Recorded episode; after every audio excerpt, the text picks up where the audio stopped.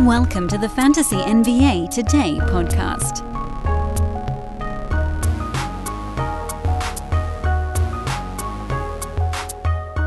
I hope everybody had a lovely Thanksgiving. Welcome back. Welcome back. Just for uh, one here, one big one on this Friday, November the 24th. Uh, we likely will not have a show over the weekend if I'm guessing. I know I always have this harebrained plan to get something out there, but I, I don't know that it's going to happen. Just a lot of family stuff this weekend. And I'm guessing for a lot of you, that's kind of a similar feel. Um, we've uh, realizing that my board is is kind of too far back today, so I'll try to bring it forward a little. No, is that doing any good? It's not doing any good at all. Ah, well. Maybe I can pivot things a tad. I know. Great start to the show. Welcome to it, everybody. It's Fantasy NBA Today. I am Dan Besbris. Uh, thank you all for tuning in and spending your Friday morning with us here on the uh, Sports Ethos Fantasy NBA Today feed. It's a big weekend review Friday show. You guys know the drill on this one. We're going to go through all the adds, drops, buys, sells, holds, watch lists, injury names that have emerged basically over the last week of basketball. Um, I've ported them all into a very handy dandy little Microsoft Word window. I know it's extraordinarily low tech, but you know what? I don't care. That's the way it's going to be. And before we start going through all those names very quickly here at the front end of the show, I want to remind all of you guys to come hang out with us in our Sports Ethos Discord. It's really become a pretty fun place to be these days with people helping people. That's kind of what I've always w- hoping that it would come to is folks, you know, might post a question in a room. You might not get the analysts on it, but you're going to get a whole bunch of other very smart sports ethos followers. And just crowdsourcing good opinions, things like that. If you want to get into the analyst side, if you want to talk to the the pros, uh, upgrade to a fantasy pass and pop it over there. Find me on social at Dan Besbris over the weekend at some point. Please do. I'll I'll still going to be doing my stuff on social media this weekend, and uh, that's probably the promo I wanted to get in at the beginning of the show. So let's get to some names. Here we go. Fantasy basketball week in review. We're off and running, and as noted on the board, we're talking about really this is more of a season long type of approach to things. But let's go through some of the names and uh, see which ones require any additional explanation. We'll begin with the adds, and most of these are fairly straightforward. Most of these, the reasoning you guys will know immediately, but let's just bring them up real quick. The list starts with Buddy Hield, who, uh, just in case you guys missed the news earlier this week, slid back into the starting lineup for the Pacers for the first time this season, and really for the first time since I think it was like mid March of last year. Remember, they went young, they were trying him out in other parts of the order. Uh, well, as a starter, he's gonna smash everybody. So that's the beauty part of Buddy Hield. Since his since inserting into the starting lineup, he's basically been like a second round kind of guy. And no, he's not going to shoot seventy percent from the field long term. But you get him in there taking a bunch of threes alongside Halliburton. He'll usually fall into a steal along the way. Good foul shooter, although he hasn't gotten to the line, I don't think, over the last week or two regardless, he was someone that was getting dropped, and for good reason, because he was doing next to nothing coming off the bench. But he's starting now, and so uh, at least like triple check your league to make sure somebody didn't punt on him. Because, I mean, thinking back to what we had said, we're like, look, if you're sitting on Buddy Hield, it's because you're hoping that he gets traded or something shifts, and then that thing happened. He was dropped in one of my one of the Yahoo leagues I'm in. I put a very large bid in on him, and so now I have a Buddy Hield. And I, you know, I he wasn't really a guy that I was planning on targeting this year, but with this shift, you kind of have no choice. Alex Caruso is the next name on the board. He's been an add for most of the season, but I wanted to get him on the adds list today just so we could talk about the fact that he's now been inserted into the starting lineup. Over the season, he's averaging 24 and a half minutes per game. He's inside the top 70. Moved into the starting lineup, what was it, about two, three, some odd, four games ago? I, honest to goodness, I can't remember exactly how long it was. But that, it's not going to dramatically change his per game production because the minutes are always going to be held a little bit in check simply by the fact that his body can't handle playing an extraordinarily high number of minutes. But they've basically said, look, you got to be a part of what we're doing here. Bringing you off the bench, dropping you in, parachuting after we're already down 15 points is not working. Please help, Alex. You're our only hope. And he's continuing to put up that, you know, 60 to 70 range stuff. So he, he's been an add for a while, but I wanted to get him back on the board here, and so I did. Next name on the adds board is Keyonte George, who uh, was on the adds board, I think, last week also, and continues to have the ups and downs associated with a rookie stepping in and running point for an NBA team. When you look at the fact that over the last week, he's posting numbers that are outside the top 150, but we also have to look at a few key things. Number one, he's shooting 30, 30% on 11 shots per ball game. He's basically been a tank free field goal guy over that stretch, where 11 shots a game is actually more than enough to get George into legitimate fantasy value because over that same stretch, he's averaging about two three pointers a night and six and a half assists, which is this really nice starting point now that his minutes are crawling up towards 30 if and look, we don't know exactly how many shots per game he's going to hit, but one can perhaps assume he'll get at least into the high 30s. I don't know that he gets to 40, maybe he does, maybe he doesn't. But that takes away a giant negative. It adds three pointers, it adds points. I think the assists, rebounds, and steals are relatively sustainable in what they've been the last four or five ball games. Roto side, you're probably not using him until the field goal percent starts to tick up a little bit. Head to head, you drop him in there every day, and you just sort of pray you get a week where he's not destroying your field goal number.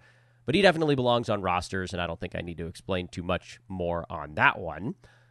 Malcolm Brogdon's an easy one. Uh, I think we all thought he was going to be out longer. He's actually the part of the cover art on today's podcast uh, when Brogdon gets hurt, he tends to miss a whole bunch of time, but he's back, and you know they're, they're easing him back in. His minutes haven't been huge in his two games since returning, but he did play in a back to back, and he posted what you know twenty points, six assists in those games on average.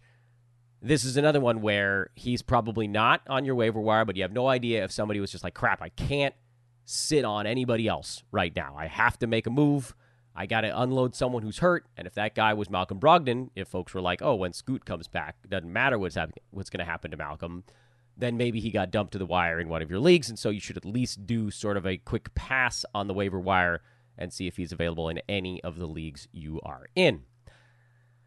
Dereck Lively, the second, is a repeat offender on this adds board. I wanted to get him back on the adds list because I know he hurt himself in that game against the Lakers, but he's young, he's sprightly.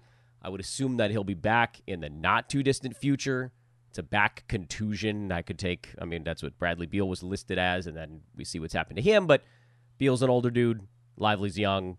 We've seen him trending up basically every two weeks, and you, you kind of got to get him in your in your lineups when he gets healthy. So hold on to Dereck Lively. I could have probably put him in the holds board, but I wanted to make sure he didn't get lost in that shuffle. So I put him on the adds board, and y'all are just going to have to deal with it those are the five adds this week, which, you know, we had, there wasn't anything on Thursday. Uh, I think the adds and drops are probably going to be slightly less as we hit this sort of mid, not midpoint, but like rolling into the dog days of the NBA season. And you're going to see more and more players that arrive on the injury streaming board instead, because that's where a lot of the value is right now. But let's go to holds next. I managed to get a whole bunch of stuff fit onto one page, so YouTubers, I think, are feeling spry right now. They can see what's coming up. Uh, holds the Wizards, the whole damn team, because they did finally in their last ball game get to play actual starters minutes. Kuzma 35, Poole 33, Gafford 34, Tyus 35. Only Deni Avdija was under 30 minutes in that game, and not surprisingly, basically all of them put up some sort of fantasy numbers. Losing to Charlotte and the terrible Charlotte defense certainly helped the situation. Well, we've got this sort of point Kuz thing happening. Tyus Jones had seven assists and a couple of steals. Gafford had 16 rebounds. Even Jordan Poole had a serviceable game, even if he couldn't throw a damn shot in the bucket. Another 21 field goal attempts to get to 24 points. But that's the kind of stuff that we're hoping persists. Might not. Washington's playing who? The Bucks, I think, tonight. So another blowout may be on tap. But we finally got to see it. We finally got to see their starters actually go starters minutes, and it all made sense as to why guys were drafted where they were. Let's hope it happens again, but this is, I think, a pretty good example and an easy one to just point to and say, this is why you can't dump these guys, because look what happens when they actually get to play legitimate starters minutes. Gordon Hayward is on my uh, holds board. He his was a bad ball game again on Wednesday. Four points, nine boards, six assists, three turnovers, no steals, no blocks, no threes, two out of eight shooting. I don't like the eight shots. I do like the six assists. I like the nine rebounds. Miles Bridges took 18 shots in that game against Washington and was very involved in everything going on. And then Brandon Miller took 12 shots. And so there is a fear. I have some fear that Gordon Hayward is going to peter out here as, the, as Miles Bridges gets right. And then Terry Rozier will come back, and that'll be sort of an even bigger pinch on what everybody's doing. But I'll say it. I said it once. I'll say it again. I do think more of what we're seeing with Hayward is stemming from the fact that LaMelo Ball has gotten warm now. He started the year very slowly. Now you've seen LaMelo on kind of a, a vicious tear to get his field goal percent up to 44. And at some point, he'll probably go through another shooting slump. I don't know when. Could be soon, could be months out.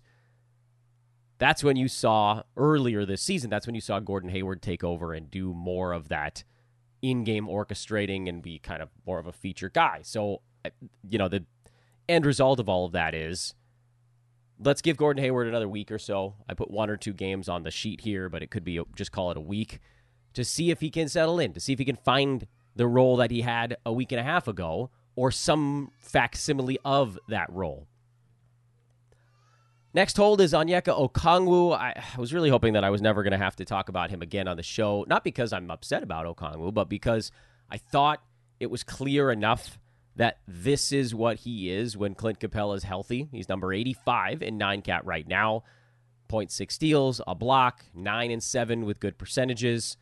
You can't expect much more when he's going 20, 22 minutes off the bench. If Capela gets hurt, Okongwu goes rocket boosting up inside the top 40 on a per game basis, and you just hope that we can squeeze a few games out when he's the starting center. But even if you can't, he's startable right now anyway. So I, I I'm I'm starting to get those questions again, and I was just I was wishing that they wouldn't emerge, but here they are. There is not a single player in the I'm scared, nervous, or drop zones this week. Um, Hayward would have probably been the closest to that. And then everybody that's on the watch list, that like maybe those are guys that got picked up in certain leagues where you could call them I'm scared guys, but not for me. And so we get to just zip right past this one. There wasn't an obvious drop this last week. How about that for fun? The watch list is five names deep, and the first one everybody's going to yell at me about, but it's Bilal Coulibaly, who, uh, look, like, I've, I'll repeat myself a little bit here. So sorry if you've listened to every show the last couple of weeks, you're going to hear something I've already said. Coulibaly's minutes have been trending up. Over the last two weeks, he's averaging 27 minutes per ball game. Uh, thinking about the last one week, he's at 25, although that last ball game was one where his minutes were lower. And the thing is, he's showing flashes. He's showing flashes of what the fantasy value could be. The problem is, we haven't seen it stick. So he had a few games in there where the, the steals were super high and he was shooting 56% from the field, which is a number that we know isn't going to stick because he's taken some three pointers and Washington is not exactly great at getting dudes wide open shots. But if things break his way, you could see the rebounds, the steals, the blocks as being kind of a nice supplement to whatever he's doing in the actual scoring categories, which I don't expect to be a very large number.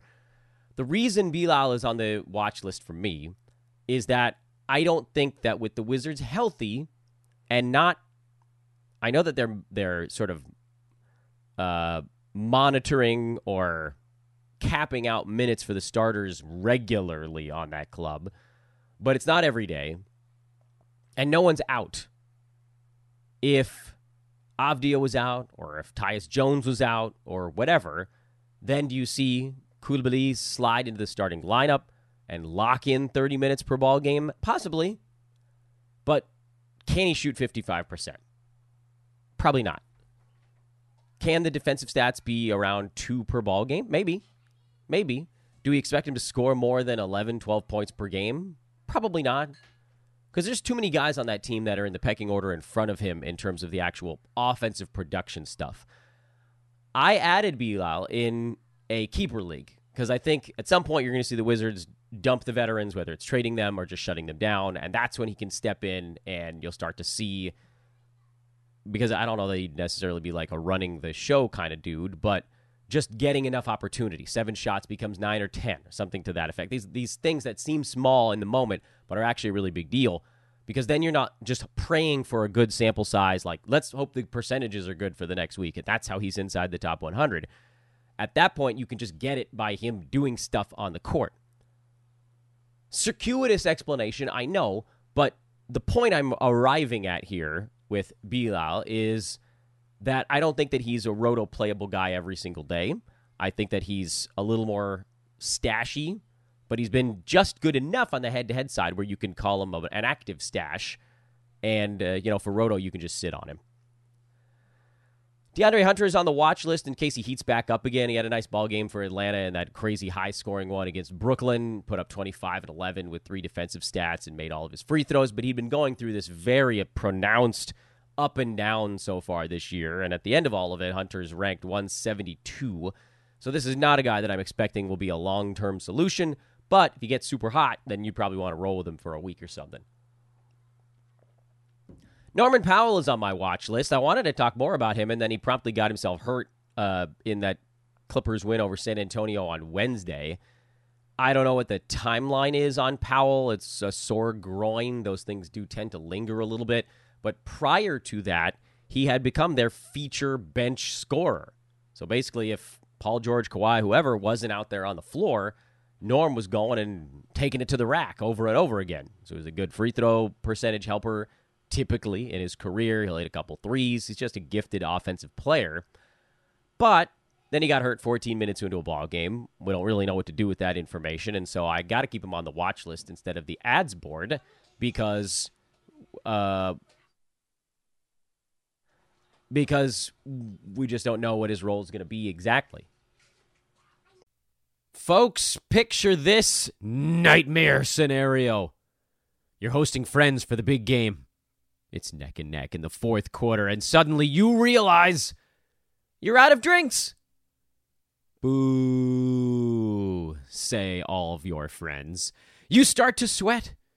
Your friends turn on you. You're forced to go on a last second drink run and end up missing the game winning touchdown while in line. Oh no. Terrifying, isn't it? Luckily, you can avoid the drama with Drizly, the go to app for drink delivery. With Drizly, you can shop a huge selection of beer, wine, and spirits, then get them delivered right to your watch party. Compare prices across multiple stores in your area, find the best deals on game day drinks, and get back to armchair quarterbacking from, you guessed it, your armchair. Download the Drizly app or go to drizly.com. That's D R I Z L Y.com today. Must be 21 plus, not available in all locations. Richaun Holmes is on the watch list. Uh, he played. He picked up most of the Dereck Lively minutes against the Lakers in the Mavs last ball game, but that doesn't necessarily mean he's going to do it again because it had generally been Dwight Powell when healthy. It was Maxi Kleber also.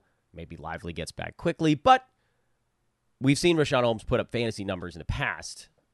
I've never seen somebody go from like playing in their prime to being almost completely useless in like a week, but that's what happened to Holmes in Sacramento but maybe there's some kind of life in him here as the backup in Dallas, the backup to the backup, basically. So watch list. Let's see what he does in the Mavs next ball game and go from there. And Jonathan Isaac, who hit 19 and a half minutes, and I said if he hit 20, and I rounded up on that one that I was going to pick him up, and then he promptly saw his minutes dip back down again. Some of that may have been because the Magic, I believe, had a doubleheader mixed in. Um, Overall, Isaac is number 170 in only 14 minutes per ball game, which is again that's the magic of Jonathan Isaac. If you're looking at just the last couple weeks, he's top 100 in 15 minutes per game. This is why I keep saying like if he can approach 20 minutes, he's a go. But he sort of did and then sort of didn't and maybe there's a possibility we need somebody to get hurt in front of him. Like do they even think that his body can handle more than 20 minutes per ball game? It, it sure seems like the answer is no. But we should keep an eye on him because he has one of the best fantasy profiles in the entire NBA if he ever got enough minutes to do anything with it. You know, mid 20s in minutes is is basically like a top 50 guy for him and full starters minutes you guys might recall one was that two years ago? He was a second rounder in starters minutes. Before I go to uh, the next board here, I want to once again remind everybody that you know a number of you have joined since the last time I did this and are watching with us live. But also, if you're listening or watching after the fact, please take five seconds to go hit the like button. These big weekend shows are an opportunity for us to grow our YouTube page, for us to grow our podcast audience, and uh, for better or worse, we need your help on that. So please go hit some sort of button. Subscribe. That's also quite useful. The subscription button I'd like to see that number tick up even while I'm going here. Uh, I know there aren't as many of you hanging out and doing basketball stuff today because it's the day after Thanksgiving.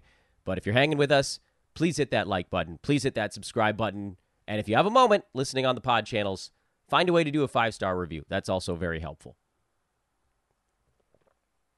Oh, and again on social, I'm at Dan Besbris. I'm sure I'll see you guys over there. Uh, the next board is the injury replacements board, and this is a big one right now. But not all of these guys are a start. These are the guys that have seen. Please pay attention to this. These are the guys that have seen their opportunity spike because of an injury in front of them. What I'm going to do here as I talk through it is give you guys the names that I think are worth playing in the specific scenarios that we're going to lay out.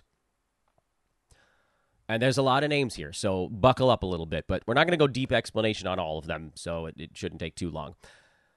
Miami, Tyler Herro, his absence has really opened the door for three guys on the Heat. Duncan Robinson has been a very easy stream. Um, he's hurt right now. He's questionable for the game. Got hurt in that last one, so potentially you wouldn't be able to use him this evening.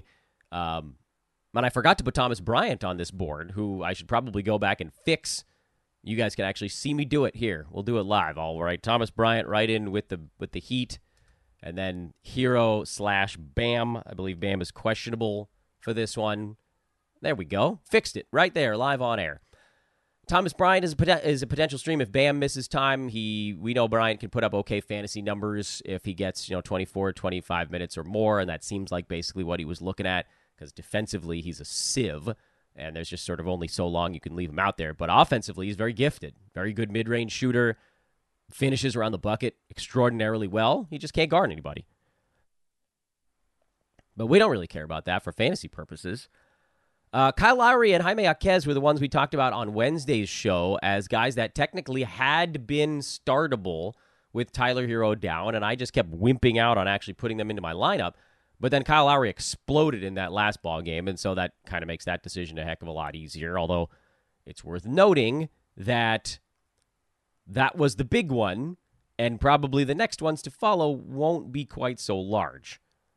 Since Tyler Herro went down, Lowry is like around a top 90 guy. Uh, Jaquez is number 103 in those week and a half, two weeks that we've been staring down so far. So again, technically they're both startable in all formats it's just been hard for me to pull the trigger on it. Lowry getting threes, some assists, some steals. He hasn't completely ruined your percentages, which again, you're playing with fire a little bit there. Jaquez has been more points, rebounds, and percentages. I, I, like like they could fall off a little bit. That's what I keep worrying about. Okay, Kyle Lowry's not a 46% guy from the field these days. But that's basically what he's been shooting since Herro went down.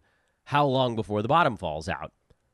It hasn't yet, so I guess you can kind of keep going with it. I continue to be too nervous.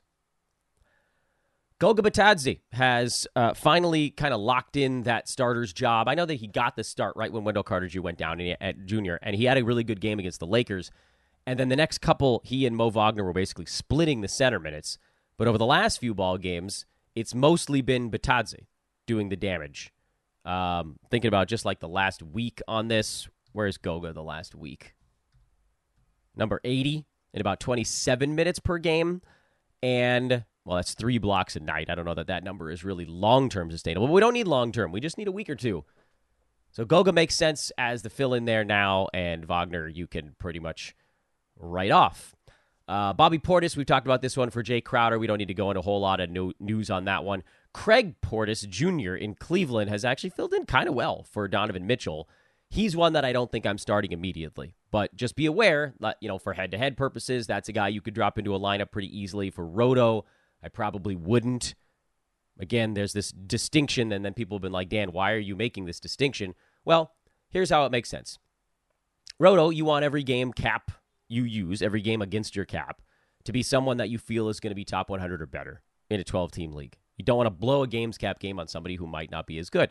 Head to head, you find a guy like, say, again, Craig Porter Jr. here, where we don't know if he's going to post a good game in the next one, but over the span of, say, seven days, if the Cavs had four games over seven days and you figured he was going to be filling in for Donovan Mitchell for all four of them, that's a good enough week because it doesn't count against the games cap. You just want to you just want to roll stats together.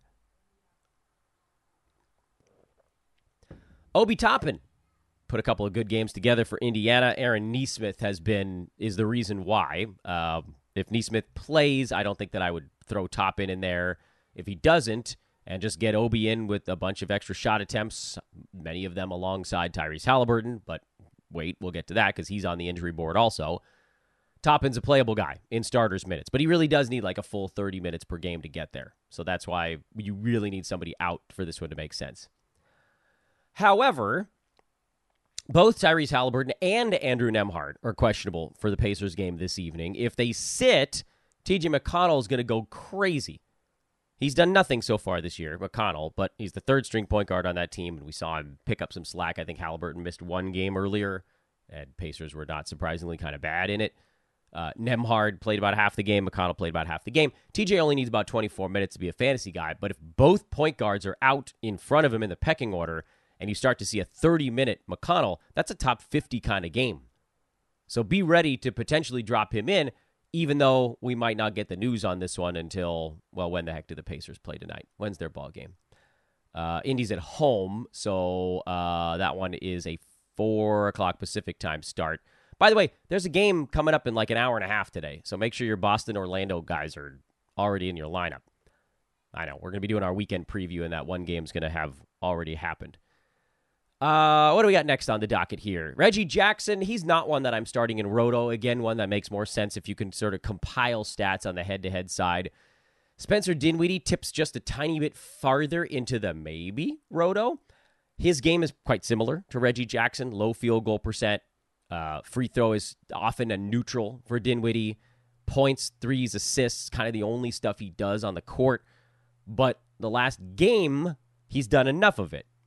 So head to head, Dinwiddie, obviously he's a go. Like that's not even a question. If you get a decent schedule and he can give you three games in four or five nights, that's playable.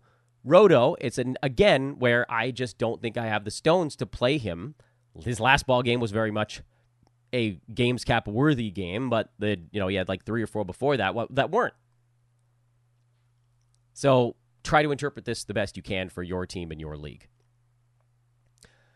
Santi Aldama in Memphis had a quiet game last time out, but uh, Xavier Tillman has still been out. Marcus Smart is out for a while. Desmond Bane might actually miss time also. That leaves nobody. It's Jaren Jackson Jr. and Santi Aldama are just going to have to take every shot for a game or two and that's good for fantasy. So that's why he's on the injury replacement board. Paul Reed was awesome with Joel Embiid out on Wednesday. I'm expecting Embiid to play, but on the chance he doesn't, you freaking better have Paul Reed ready to go. Because his fantasy numbers are huge when he gets playing time. I don't care that Marcus Morris started. Means nothing to me. Harrison Barnes I don't know that I'd play him in Roto, but Keegan Murray being out allowed Barnes to get a few more shots up, and that allowed him to put up a decent fantasy line. Simple as that. He's extremely boring. When that team is healthy, he doesn't get anywhere near enough touches. But as bodies drop, and I still think the Kings are going to have some kind of injury situation this year because they had none last season. And it's very weird for a team to be super duper healthy two years in a row. Fox, Murray, Sabonis, Barnes, all those guys basically played every damn game last year. It's just not going to happen again this season. Kings would be quite good if they all were healthy, but I just I I think we're going to see something tip the other way. We already saw Fox, Fox miss what three or four games. Now Keegan's probably going to miss a few. And if they get hurt at the same time, eh, eh, the West is just such a gauntlet. Like you need your bodies, you need your horses in there. Dyson Daniels has been a really nice stream with CJ McCollum out, but there's a big question mark there with Jose Alvarado starting to ramp back up again. So he's kind of a maybe on this injury replacement board.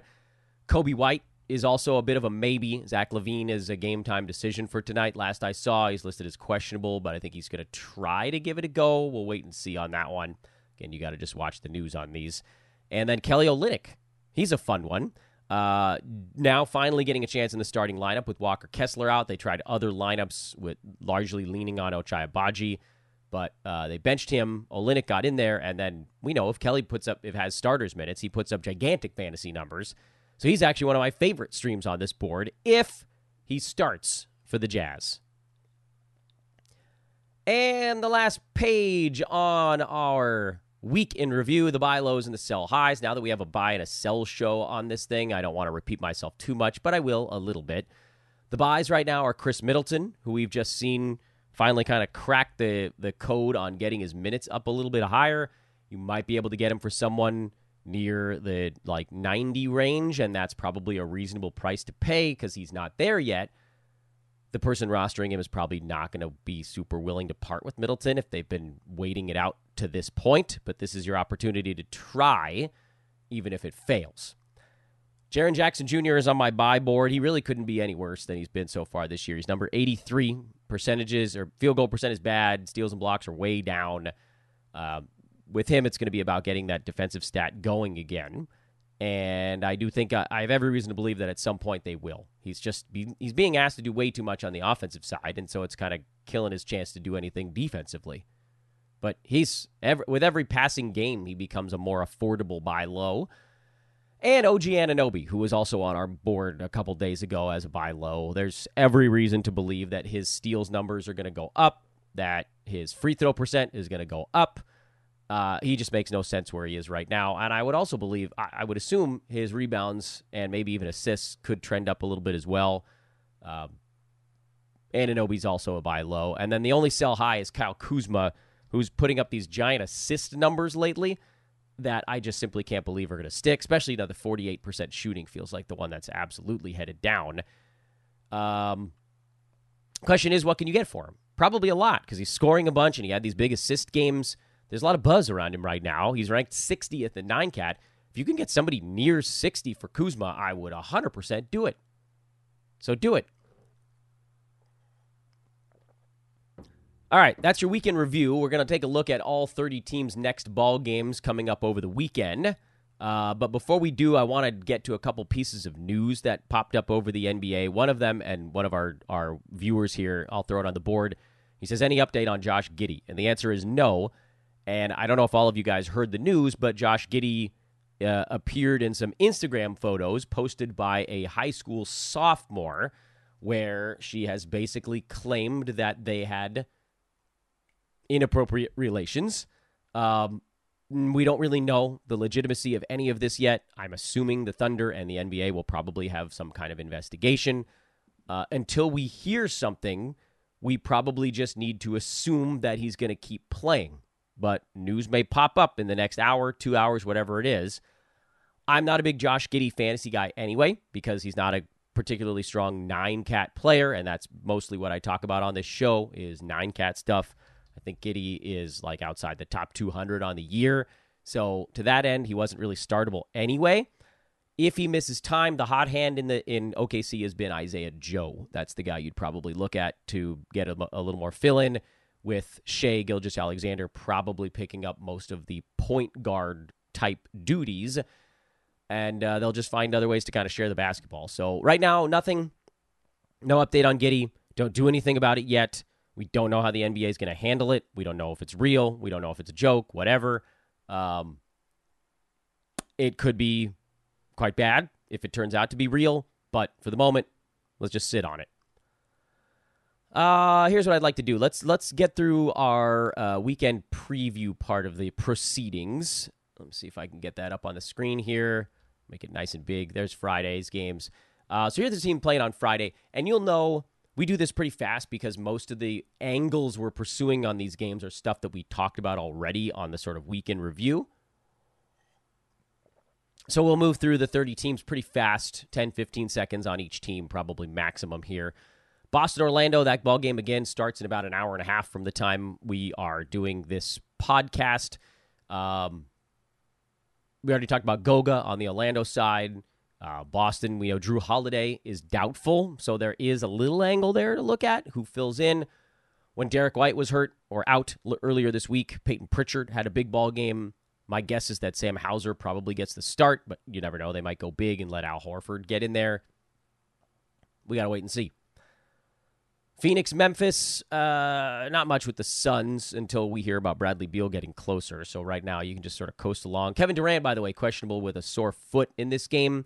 Phoenix, or the Suns may be looking for an opportunity to give their their main guys some rest, and Memphis has been so terrible that I don't. This feels like an opportunity to maybe do so. Uh, Grizzlies, we already talked about Aldama.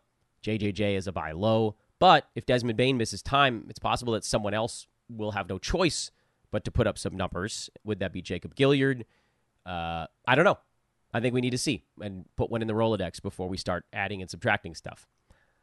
We talked about all the streamers on the Heat. There's possibly four of them, depending on who's in and who's out.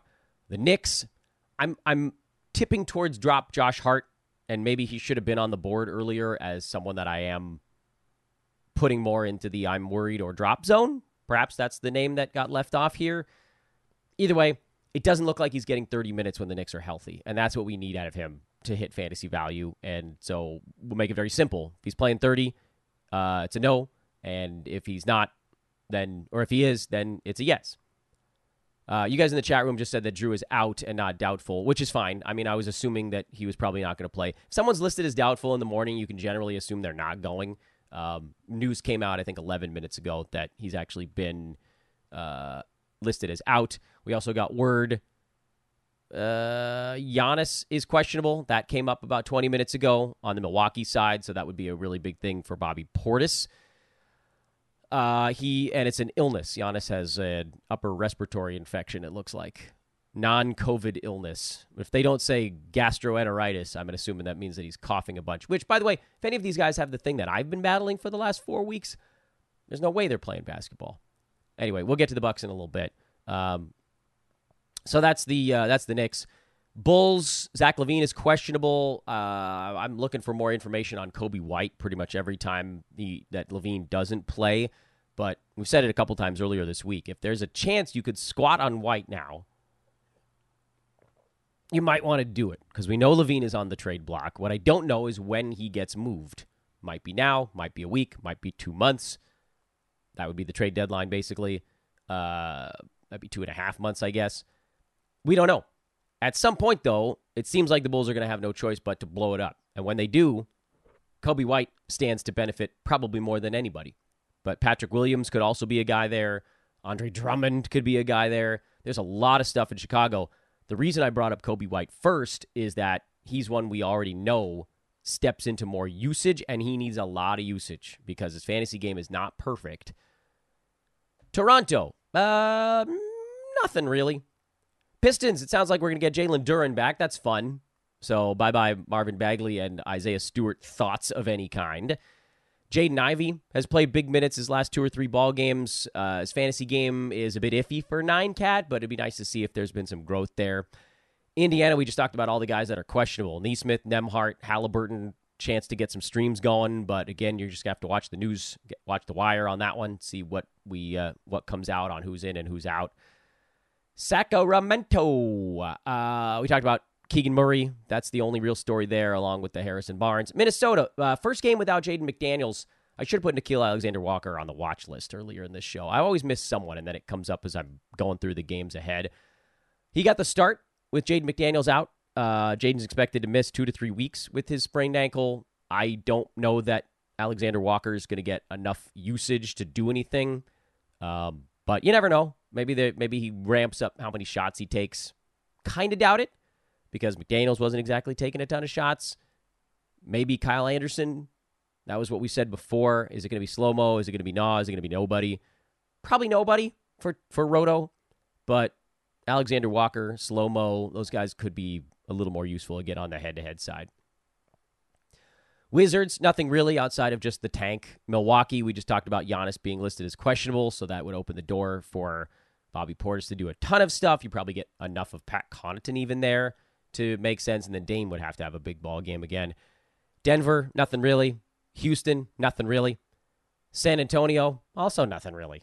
I know. A lot of teams where we kind of know what up, what's up at this point. Warriors, is Klay finally waking up? Is Wiggins waking up? I'm inclined to say maybe on Klay, and I'm inclined to say maybe not on Wiggins, but again, you never know. Chris Paul had been very good with Draymond out. He got ejected. He got Scott Fostered in their last ball game, and uh, that dropped him from top 50 to like 64, but easy peasy. Um, New Orleans, uh, Dyson Daniels, Jose Alvarado, Jordan Hawkins, all that stuff. Jonas Valanciunas, who's been blocking a crap ton of shots. All that is kind of stuff to monitor. And then the Clippers, I hope Norman Powell plays because I'd like to, frankly, see what he's going to do with the team in this particular build. Um, but again, I don't, I don't really know, and he might not play. Looking ahead to Saturday, Philly. That's going to be whether or not Joel Embiid is in the lineup or not. Um, obviously, if he's not, you go Paul Reed. OKC, we'll see if anything about Josh Giddey emerges before that ball game, and if it does, then we'll have more things to pay attention to there. Uh, Miami, we've talked about. Brooklyn, Dinwiddie is kind of the only thing there. Hawks, very straightforward.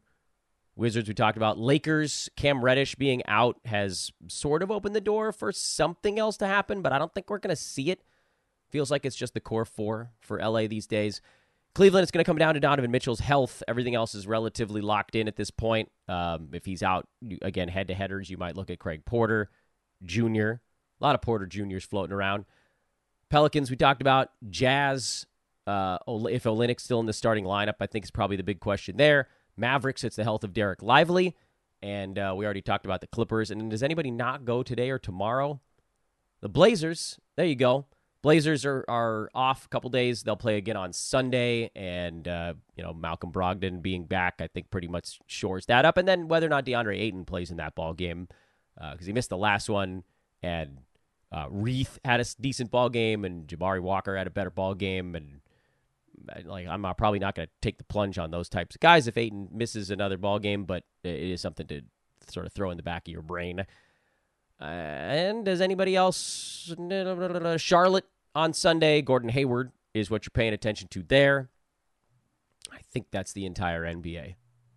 Yeah, that's all 30 teams, and that's what you're paying attention to. All right, we're about 42 minutes deep. Let's do a few questions, and uh, then we'll wrap up the week here. Let's see. Klay Thompson, Bruce Brown, Scoot Henderson, or Tyus Jones. Nine cat. I have to drop one by the end of the week. well, the one of these four that's absolutely positively not producing nine cat value right now is Scoot. Now, certainly he's a guy you're going to want to have on your team in February and March, most likely. But if like if you need to win right away, he's not really helping right now. Now, if you're looking down the line and say, okay, I can't drop Scoot, I need to make sure I stash him then uh, it's probably Bruce Brown because his ceiling is the lowest of the remaining players. A good Bruce Brown year is going to be like 90 range, whereas you know if Tyus Jones suddenly starts getting minutes, he could be a top 60, top 70 guy. Same story for Klay Thompson if he starts to get his shot to fall.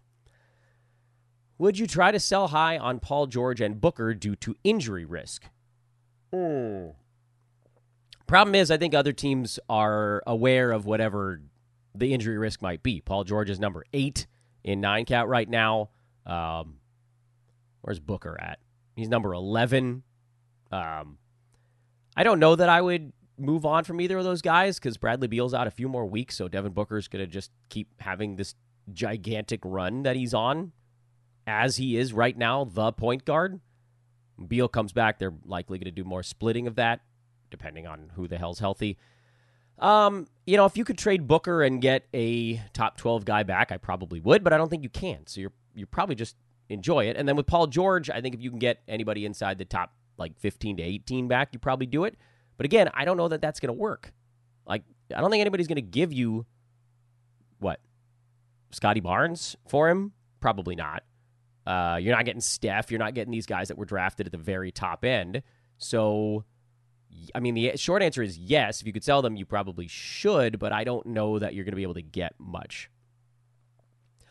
Who would you target if you were selling Kyle Kuzma? Um, you know, there are some names around him that I, I think are really interesting. Um, Michael Porter Jr. is really close by. Uh, DeMar DeRozan isn't that far off. Vooch isn't that far off. He, uh, Zach LaVine isn't that far off, and LaVine people are probably worried about right now. Um, I don't know if I'd go any lower because I feel like with the way he's scoring and assisting right now, you could you could sort of aim big. Could you get Freddie VanVleet? I doubt it. Jalen Brunson, eh, worth a try. I don't know if that helped at all. Rank Caruso, Quickley, and Eason. It's that order. Should I drop Jonathan Isaac for Goga Bitadze? Yeah, I think I would. Do I trade Kyrie Irving for Mikal Bridges for the playoff schedule advantage or no? It's a points league. Um, boy, I might. I might. Um, depends on whether or not you think your team is still strong enough to get there with the per game drop off you take getting rid of Irving for Bridges. I feel like you could probably get somebody better than Bridges for Kyrie. Kyrie's number 23 right now, and he really hasn't even hit his stride in a number of different facets. And like, wait for Luka to miss a ball game too. Um, so my answer to this is maybe, but I feel like you could aim even higher. Pascal Siakam or Jaylen Brown rest of season. Um, give me Jaylen Brown, safer because Siakam could get moved if Toronto goes on a stinky stink run. Is Saddiq Bey a drop? Yes. I have Scoot on IL. I know you're not a fan, but I feel like he has some trade value. Would you drop Avdija, Suggs, Keyonte George, or Tyus Jones, or just let Scoot off the hook? Um, the rest of those guys are going to be much better than him for, I would guess, again, the next two to two and a half, three months. It's just a long time. Like, I get it. I get it, guys. Scoot's going to be good later this year, probably. I get it. I just, I have so much trouble sitting on a guy for that long too many things can go wrong. Other guys on your team can get hurt. You can have weeks where you just have a game's disadvantage. And so if you have a guy on your team that's like kind of a black hole for fantasy stats, and and you know, Scoot, there's probably going to be. It's not like he goes from being completely unplayable to very good over and just overnight. There's going to be a curve to this where he slowly gets better, presumably. But it feels to me like it's many weeks before he passes any of those other guys. If any of them is a drop, it's probably Keyonte George, but I think I'd rather just not have to deal with waiting on Scoot forever. Someone dropped Ja Morant in a public league. How much fab would you use to pick him up? 25%? More? More.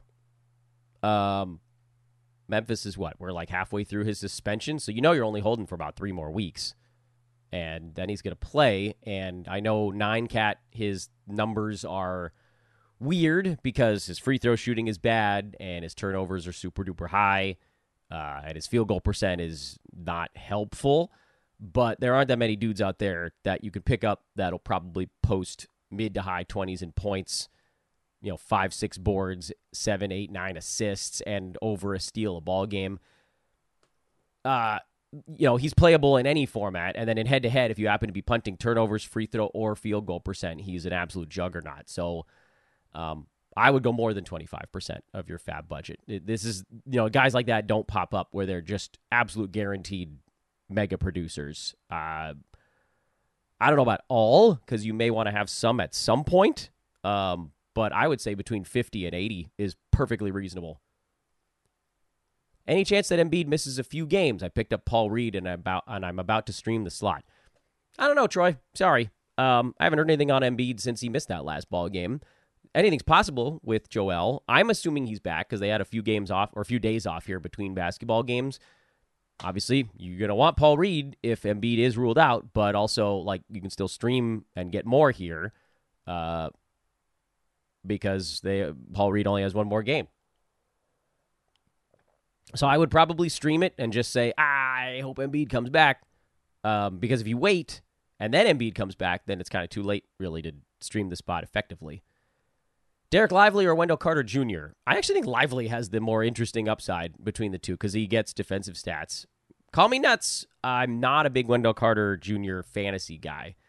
Um, I think well, he was like 103 last year. This season, he's not even repro- approaching any of that type of stuff.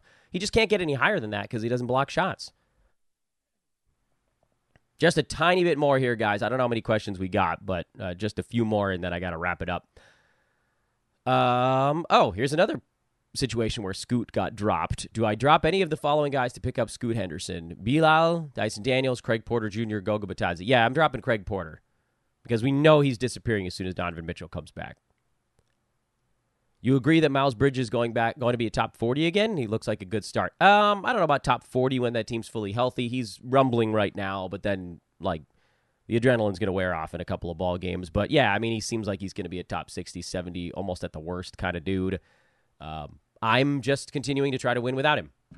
I don't think I need him to win my league. Is Klay a sell high? Yeah, you're not going to get anything for him after two decent ball games. So no, that's not. Uh, he'd have to be good. He'll have to be good for a few weeks before I think you could get anything substantial for Klay. I have to drop one of the following players: Keegan Murray, De'Anthony Melton, Devin Vassell, ten teamer. Uh, ten teamer. You're probably dropping Melton, maybe Vassell, not Keegan Murray. I feel like he's got just massive upside. Oh boy, yeah. Well, I don't think we're gonna get through all these questions, guys. Sorry about that. Do you think Markelle Fultz is a buy low target for a punt threes team? Normally I'd say yes, but I just have no idea when that dude is coming back, if ever. Who is a good replacement for Miles Bridges?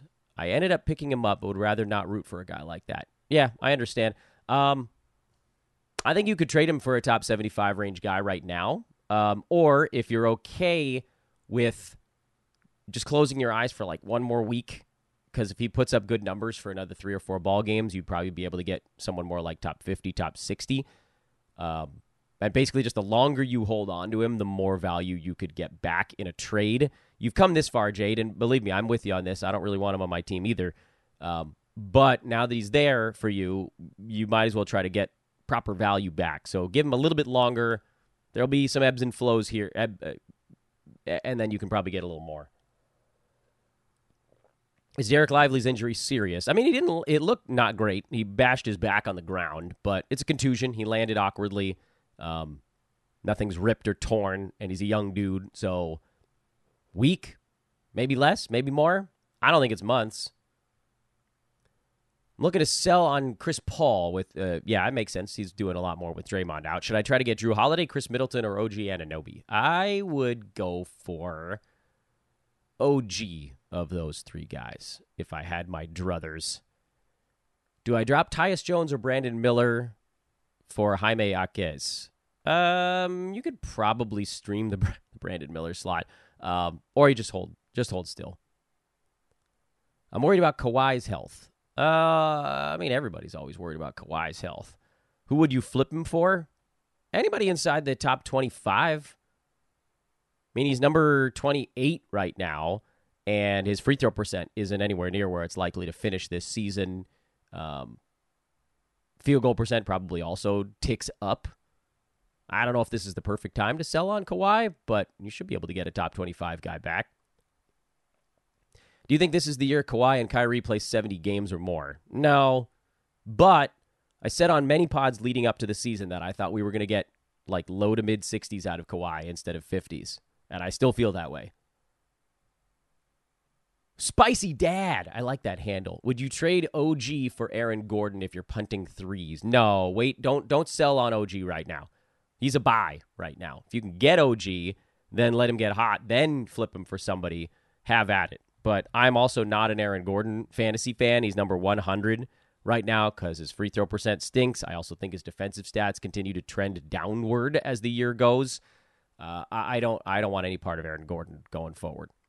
I'm going to get through these questions, damn it. Who would you aim if you were selling Kyrie Irving? Uh, it's got to be top 20 or better. I wouldn't settle for anything less than a top 20, safe top 20 guy. So, like, uh, KAT would be an interesting one that maybe you could get. That'd be a little bit low. Um,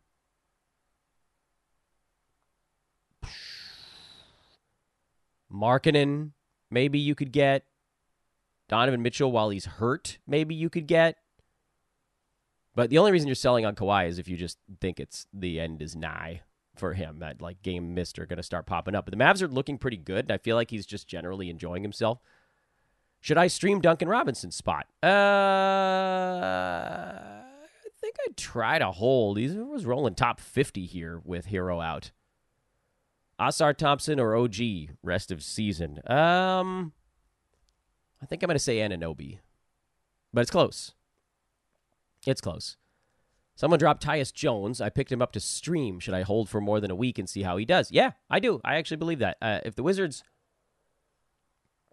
actually let Tyus Jones play, um, he could be a very good fantasy asset. He's number 129 with like limited opportunity so far. But you saw when he gets starters minutes, if he's at 30 minutes or more, he's well inside the top 100, and he's a rest of season guy in those spots. It's just that right now he's playing 27 minutes a game, and uh, Jordan Poole's taking 25 shots and missing almost all of them. So, in my heart of hearts, I still believe that at some point the Wizards going to be like, Tyus, I need you to run this thing a little bit more. And he gets a little bit better. He's very close to being a playable guy, even in these bad scenarios. So, yes, hold on to him. I think it's good. Is Gordon Hayward a drop? Uh, I talked about this at the very beginning of the show. Scroll all the way back. He's on the holds board for one more week. Is Jalen Johnson better than OG Anunoby in fantasy? Well, he has been so far this year, although I do still think Jalen Johnson comes back to earth a little bit and Anunoby works up. It's possible they both end up in like the 60s. Um, so maybe this carrot should be an equal sign. Ah, you guys are sneaking in questions here at the end. I said I was going to be done. Is Ingram a sell high? Is he a sell high? I think he's ranked 88th. I don't know that that's high. Oh, points league. No, this is what he is in a points league.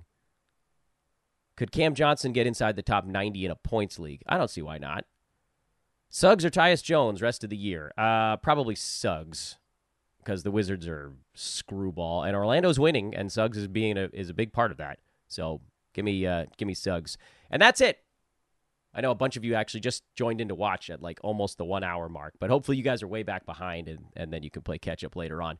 Um, hey, please, another awesome week in the books. What do we do? One, two, three, four, five, six, seven. Did seven shows this week because we didn't have one yesterday. Um, again, trying to do as many as eight shows a week these days.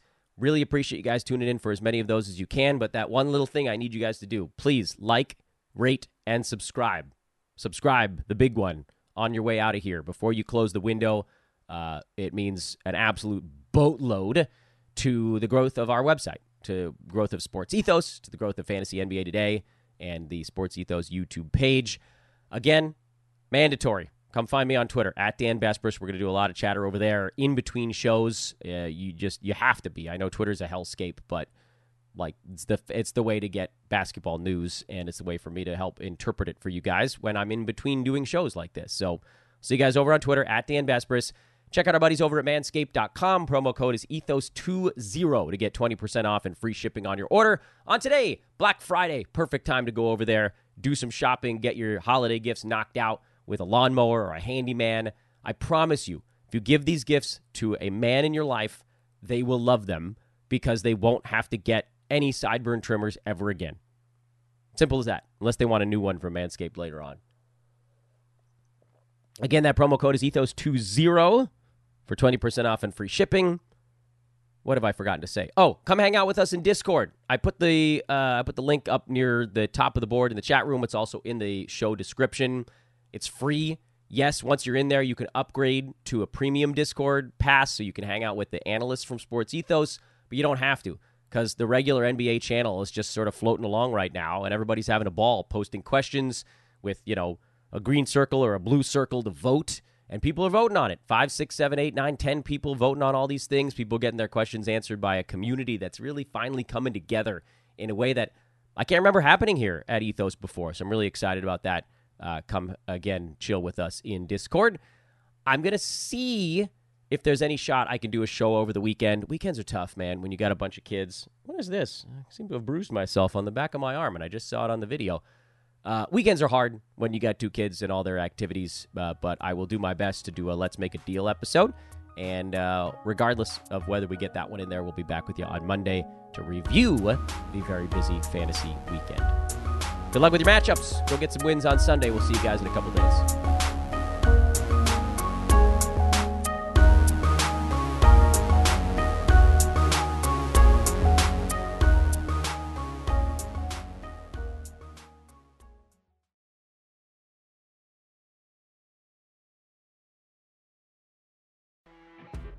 You know when you're listening to a true crime story that has an unbelievable plot twist that makes you stop in your tracks?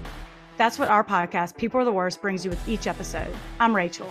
And I'm Rebecca. We're identical twins who love true crime cases that make you say, didn't see that coming, and we hate the people responsible for them. Listen to People Are the Worst now on Apple, Spotify, or wherever you get your podcasts.